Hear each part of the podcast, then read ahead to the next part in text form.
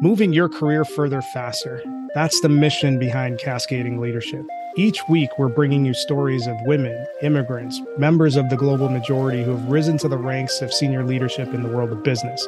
Get ready to gather the insights of some of the world's best business leaders and apply those to your career. If you're interested in sales and marketing effectiveness, organizational effectiveness, talent strategy, DEI, or HR tech, tune in. We're going to share with you what they don't teach you in business school. Welcome to the show. Welcome to today's episode of Cascading Leadership. I am your friendly neighborhood talent strategy nerd, Dr. Jim. LB absolutely loves that intro. And with me, I have who do I have here? Lawrence Brown, otherwise known as LB, your executive reading and research coach. Uh, that's way too long of an intro there. Uh, you got to redo that. I don't think I like that. That's uh, that's corny. Hello, LB. That's I think soft spoken I've ever heard you. Wow. Hey, dude. Hi. All right. We may so, have to edit some of this. No, no edits. We're, we're going live. This is another one of our latest series of episodes on innovators and disruptors. And to represent the innovator and disruptor crowd, we have our featured guest. Say hello, featured guest. Hi, everyone. I'm Melissa Moody. I am a marketer by trade. I am also a mother and a very busy lady who is always getting involved with excited things. I have had a long stint in marketing over the last 14 years. I was with Google, and over the last two, I've been on the ground floor of a very exciting startup called Gated that we'll talk about later. I live in Alaska, which a lot of people love to talk about. I tend to be someone who goes big with whatever I do. And I think we'll get into that a lot today. But glad to be here. Glad to dive in. Glad to spend time with each of you on bringing to light these disruptors and innovators that are thinking differently. Because there's nothing I love more than someone who looks at the world and says, I can do that differently or I can do that better. So thanks for having me. As per usual, I'm pretty pumped about talking to our guests and hearing their stories. I do have to ask a question like, you're a mom, you've been a Googler, you're in a startup. Like, how do you find time for that when you're so busy already, like wrestling grizzlies and tending to your moose farm in Alaska? That's what happens in Alaska, right? You're not kidding. I have moose like other people have deer in their backyard. So you're not wrong. That's a great question. I think we'll probably get to peel back the onion on that one a little bit. But for me, I'm very good at laser focusing on whatever's in front of me. So sometimes that's just one thing, it's a goal in work. And sometimes it's I've got one goal at home and one goal at work, and I need to balance those. But for me, it's definitely about seeing the thing in front of me and moving toward it fast and making sure that everything else is gently pushed away. That makes a lot of sense. I think for those of our listeners who aren't connected with you is to certainly connect with you, uh, with Melissa on LinkedIn. If for nothing else, other than to observe her discipline and not lashing out at people that are not very fun online, commenting about all sorts of things and virtue signaling about every other thing. But that's a different story. That's an inside joke, and that's going to stay in the show. One of my big things is you can only control what you can control. And a lot of things are going to happen all around you. And if you focus on what's in your power, that helps a lot with letting the rest go, right? Yeah. So I we're definitely going to spend some time talking about about the work that you're doing at Gated and uh, what all of that involves. But I want to wind the clock back and get a little background and context into your journey up until this point. What were the big formative experiences that shaped sort of your worldview and perspective? I've really enjoyed hearing some of your previous guests get into this. So I think it's fun. It feels a little bit like we're sitting down on the therapy chair to chat about this. But I grew up, I was very fortunate. I grew up in the East Bay in California, in the San Francisco Bay Area. I was really fortunate, grew up in a very loving home with mom and a dad. When I was reflecting on that life and two older brothers, when I was reflecting on that life, I thought a little bit of this fact that I had a really strong base in being supported and loved. And I think that that is something that if you have it, you treasure it, you need to respect it and you need to really be grateful for it because a lot of folks don't come from that. So I was thinking back and really just had a moment of gratefulness when I reflected on that. I also, I mentioned having two older brothers. They're quite older than me. So I was the third kid, but like the baby who was still at home when everybody else was off and grown. So I definitely have an element of that third kid who I won't say got away with everything because I I was never a bad kid. I never did anything wrong, but who was given the chance to do a lot. I grew up in a world where you go to dinner parties because you're the only kid, right? Everybody else's kids are older and grown or you you're asked to sit down with the adults and talk about interesting current events or business. I didn't really think about it until I had the chance to reflect here. But I think a lot of who I am now is that confidence of being able to walk into a situation and just take part and see something going on and step in and be a part of things. And so that when I look back to that early days, that's what stood out to me for sure. With being the third child with yeah. two older siblings, were your older siblings like completely out of the house? So did you have the best of both worlds thing? You're the baby, but you're also like the only child too? Yeah, they're like eight-ish years older. So they were quite a bit older. We are very close now as adults, but I think at the time it, it felt like I was an only child a little bit for sure. But it gives you also almost two more adults in the house a little bit to look up to, two more people who are way ahead of you. So you're asked to mature faster. You're asked to again take part in things that are maybe in front of your years if you were just being raised with other similar age siblings when you look at that experience and then you tie play it forward a little bit into your high school and college experience, what what were the things that shaped you during that part of your your journey? Yeah, it actually I was you, this is a good story for you guys. So I was a dancer growing up. I was a ballerina for a long time. It's a hard sport, breaks down your body. It's really tough, but I, I loved it. Due to injuries, I had to stop when I was in high school. And there was a moment where I didn't know what I was doing next. And you'll get a kick out of this. I had some friends who were on the rowing or the crew team. So we would row, or there was 4:30 morning practice in the Oakland estuary, like between Alameda. It's it's stinky. I think one time there was a dead body floating. Like it's an interesting place to row a crew shell. It's not fancy pants. But I was a ballerina. I had nothing else to do. And I had some friends who said, why don't you come down and sit in the back of the boat as the coxswain? I don't know if it's a little person who sits in the back and yells at everybody else what to do. These were my I could do that. I'm good at yelling be, at people. Jim would be amazing at coxing. And he's the right size. But these were high school men rowers because in co- as you're a coxswain, you can be a female coxswain for the men's rowing team. Anyway, they literally dragged me down at 4:30 in the morning. Pitch is super pitch black, cold, and the coach says, "Okay, here we go. Everybody get in the boat. Off you go."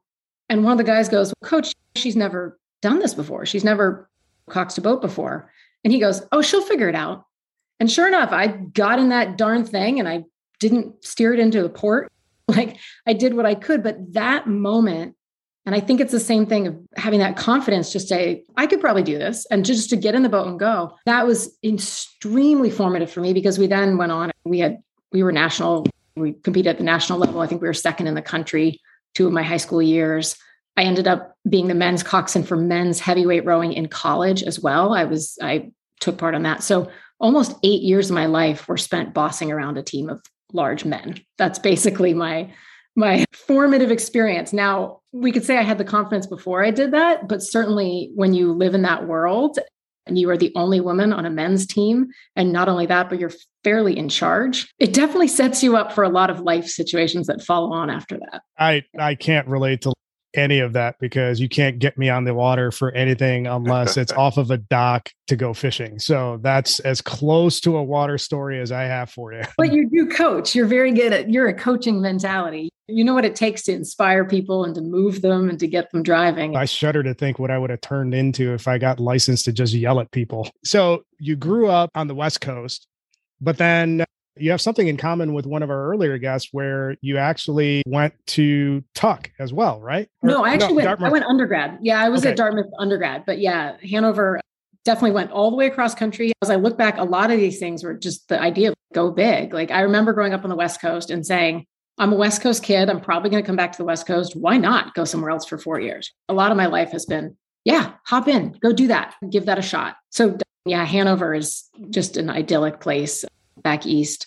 Spent a couple years after college. I actually have my master's in education. I was a teacher for quite a few years after college. Really love, maybe that's the same as yelling at people in a boat, but I love working with people. I love inspiring people and helping them succeed and that teaching component was so fulfilling for quite a few years. Worked at an amazing school called landmark. My specialty is working with kids with language-based learning disabilities. That's what i taught. Landmark school does an incredible job of that. And then after a couple years of that when i got married we came back to the west coast. Like i said i'm a west coaster. I ended up marrying a west coaster. And when that happens you find your way back west. And at that point i essentially tried to keep teaching thought i would keep teaching and hit a moment where if you know any teachers and September comes and they're not psyched to be in the classroom, they're not going to make it to June. And I looked at myself and I realized I didn't have that passion and I couldn't find the right environment, the school that I wanted to be in to teach. I really loved what I did working with language based learning disabilities, and I couldn't find the right place to let me do that. So I made a pivot then, and Jim knows about this pivot. LB, I don't know if you've heard this one, but I realized I like to move fast, and the world of education is a little bit of a slog. And right, there's a you have to have such passion. And my best friends that are in the world of education, I could not admire them more. But it is a slog. Am I wrong? Did Jim tell you where I am? I you are currently doing a postdoc, right? I'm doing a postdoc, but I am a director for an MBA program in higher ed. I can definitely relate to different. There's definitely a, a different pace. So he and I worked together at Enterprise, so that was super fast paced. And then his first big move was to Allstate, and my first mm. question there was, "You sure?" Because I know Allstate and I know their operating rhythm and their property casualty insurance, which is slow yeah. AF. Security, uh, yeah. And he stuck it up for I don't know, 10 years or something like that. But I think that's actually super interesting though. Pacing is something I didn't no one ever talks about that when you're looking for a job or when you're making yeah. career pivots. No one says, How fast do you want to move? I yeah. definitely had to discover that for myself. I love teaching. I love the kids. I love everything about it. And I was like, oh, why am I not? Why is it not clicking? And I realized because I'm, I will be very candid, I move at an exceedingly rapid pace, like mm. really fast. And I thrive. The faster I go, the happier I am and the more I get done. When things slow down for me, everything slows down. And so until I realized that pace was a thing that I should be thinking about, I was like, I'm in education. This is what I'm doing working here. Yeah, that's actually one of the questions that I had when you were talking about uh, being a coxswain. That so you you did ballet, which is a lot of people I think don't know is also fast paced. And then you went to being a coxswain. And then uh, my question was going to be for you was how do you think that predisposed you for what the future would be? I think for either and both of them, they're they both require a crazy amount of dedication. And I think both of those things instilled in me you got to work really hard and you've got to be very committed. And if you're not going to cut it, that's flat out. Like you're going to lose a race on the water in the in crew, and you're going to be far behind your I don't know your teammates, the other ballerinas or whatever it may be. The physical capabilities, understanding your physical capabilities, and your commitment and your dedication, both of those are really challenged in the world of dance and in the world of any athletic sport. I would say. But let's be honest, if you ever meet a rower or like a cross country runner, there's something you got to be like real wrong to take your body and then push it even further. And I was going to say too that it's correlative also because you're talking about the physical, but it's also that your mind has to prepare the body to actually go through that too. So I think that as I was listening to it, that's what I was hearing. It's like, yeah, there's a little bit of determination. We don't see those those cheesy posters on the walls. They always have a crew shell. There's a reason. Like team, like perseverance, stay with it. We talked a little bit about pacing being an important factor in making or informing your decision on what to do next out of out of the education world. So, how did you evaluate what you wanted to do and where you wanted to land? Yeah, I think it's an interesting journey. And I, what's really interesting, I've seen a lot more people take this as well, which is going from teaching into specifically into marketing. So the way I see it, they're very similar. You have a message and you have an audience. And the measure of your success is whether your audience understands your message, right? Like whether you actually can convince the audience of what you're trying to get through. In my mind, that was a very clear pivot from one into the other. I've always loved people. I love communication. I love kind of language. I'm very passionate about language. We probably go into that too. So teaching to marketing, I saw that and I said, I think I can make this pivot. Basically, I think I can come in and sell myself into a new career. The other piece was the pacing. I said, I want to be in a corporate world because I believe it moves a lot faster. I was, uh, if I go back to like my parents, my father was very business oriented. We were raised to always be understanding the business components of everything. And my mother was very much the, the people, the connections person. She could make anything happen with an amazing, she was very big like nonprofit organization.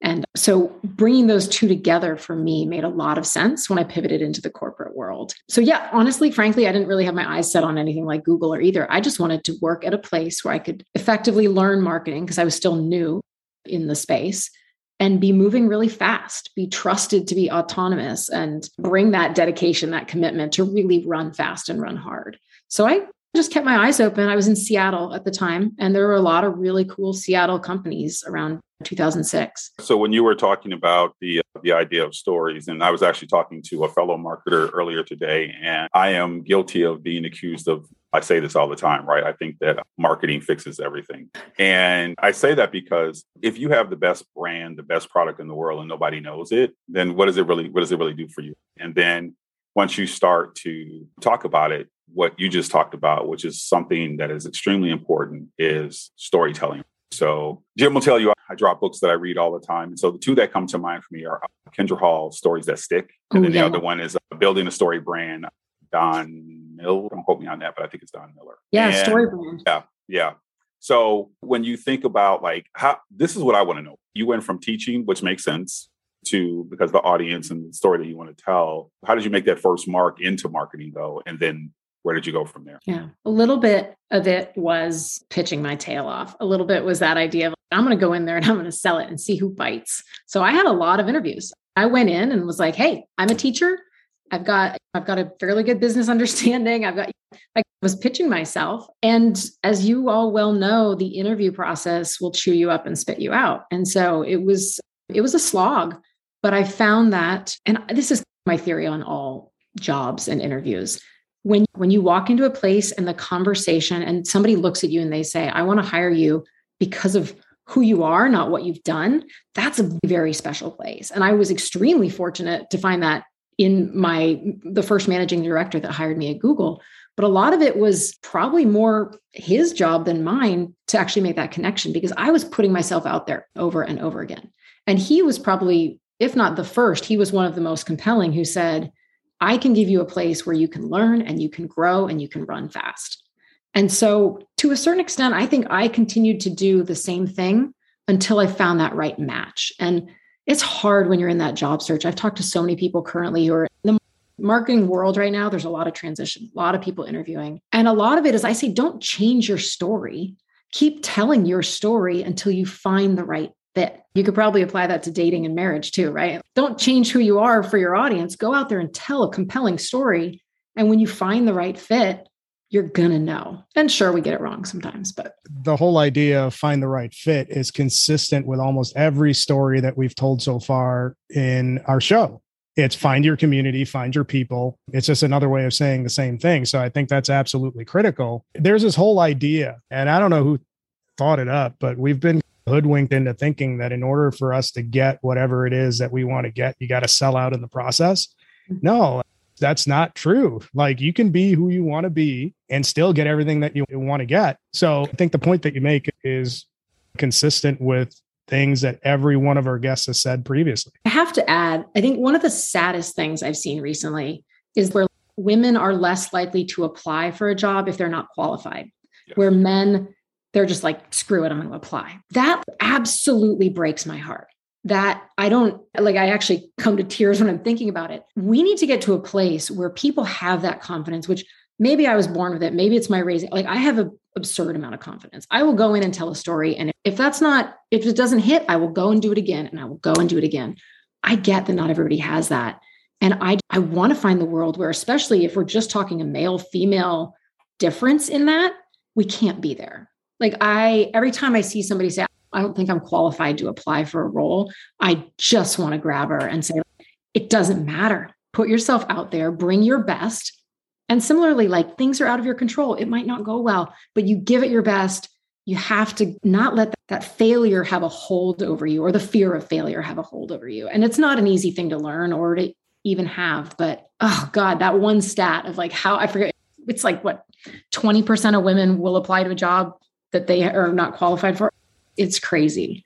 I think the number is actually about 30% in for, I'll think about it the, in the inverse way. So I think it was Sheryl Sandberg. It was either lean in or lean. I think it was lean in. I don't think it was, I think it was lean in. I think it was lean in, where it was something like men would know if men felt like they were 30% capable when they were applying, they would just go for like it. they had to be 70, 80%. So right, your 20 30% is, I think, is on mark. But it's interesting to also note that I think diverse, ethnically diverse populations are also in that same kind of boat and even now, you'll see, and Jim talks about this a lot about what your job descriptions should be. Mm-hmm. And you'll see now that a lot of companies are saying we are particularly interested in diversity, equity, and inclusion and opening up our our environment. And we, if you're a woman or a person of color, apply because we know that oftentimes folks may think they can't do the job. I've seen that more and more. So it's good to know that people are starting to are starting to take heed. I think that's progress. And this is a great point that you brought up, Melissa. And I warned you guys in chat that I'm about the soapbox. So I'm about the soapbox. So we talk about it all the time where you're absolutely right that you have a disproportionate amount of men who are unqualified or not measuring up to the actual criteria or requirements for the job that apply. And then you have the societal component of, or the question that gets asked, why are so many incompetent men in positions of leadership? And then you have LB's study, which is on his doctoral research is on women in executive positions and why there's only I don't know what the number is, 40 or 50 uh, across the Fortune 500. And the question is asked, why aren't there more women? When the question should be, why are there 450 men in there and it's not representative? So you have those questions. But even the job description component. So mm-hmm. there's a lot of psychological conditioning and societal conditioning that happens where you have the requirements and then you have this corollary that says, oh, by the way, it is saying what it's saying. We are interested in diversity, people of color, women, all that sort of stuff. Great. But it's said in a way where if when I read it and I'm I apply, when I read it, it says, if you're not good enough to meet this criteria, go ahead and apply anyways. That's how it hits Ooh, me yeah. when it's said that way. So my question is this if we really want to encourage that, shouldn't we lead with here's what we look for from a character and traits perspective instead of a requirements perspective? And at the end, OPS, if you don't think you measure up to these things, apply anyways, because we want to talk to you. That seems backwards to me. I agree. Um, and I know a lot of people resonate with this as parents. If you have taken time off and you've had a year, two years, five years on your family, and it says we want to see five plus years of this, three plus years of that, you're looking going, I'm going to have to explain a gap. I'm going to have to tell them, and let I, even saying it that way is still explain away. Again, I have potentially a lot of bluster, but I will go in, I will tell them exactly what I did in terms of managing the household and negotiating with toddlers, which are harder than CEOs. I do not see it as a gap, but until we see a difference in your background as a gap, until we stop seeing that as a gap or something you don't have, and we start thinking about as just different experience that's going to give you different skill sets, then I think you're right. I agree that it needs to be about character and what you show, not necessarily the things that you have done to show that. It's a it's a definitely a challenging. Tune in next time for part two of our interview of Melissa Moody of Gated on the Innovators and Disruptors series of Cascading Leadership. Thank you for listening to this episode of Cascading Leadership. We hope you enjoyed the story as much as we did. Make sure you subscribe to our show on your favorite podcast player. Follow us on YouTube, TikTok, LinkedIn, Twitter, and Facebook. Leave us a review. Tell a friend. If you're interested in sponsoring the show, reach out to me at jim at cascadingleadership.com. Tune in next time for another great episode that will help you move your career further faster.